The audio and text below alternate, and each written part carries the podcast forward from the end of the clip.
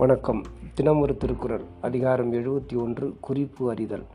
குறள் எண் எழுநூற்றி ஏழு.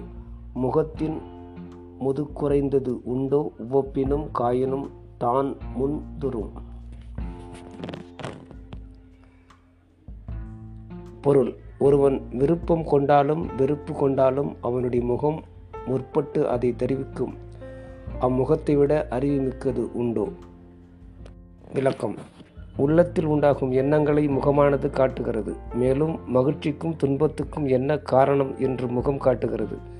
நீண்ட பழக்கம் காரணமாக முகத்தை பார்ப்பதன் மூலம் உண்மையையும் அறிந்து கொள்ளலாம் என்பது கருத்து. முதுக்கு என்பது ஒரு சொல். முதிர்ந்த அனுபவத்தின் அறிவு அதனால் முகத்தை கொண்டு குறிப்புணரும் அறிவை அனுபவத்தால் பெற வேண்டும் என்று கூறுகிறார் திருவள்ளுவர். நன்றி.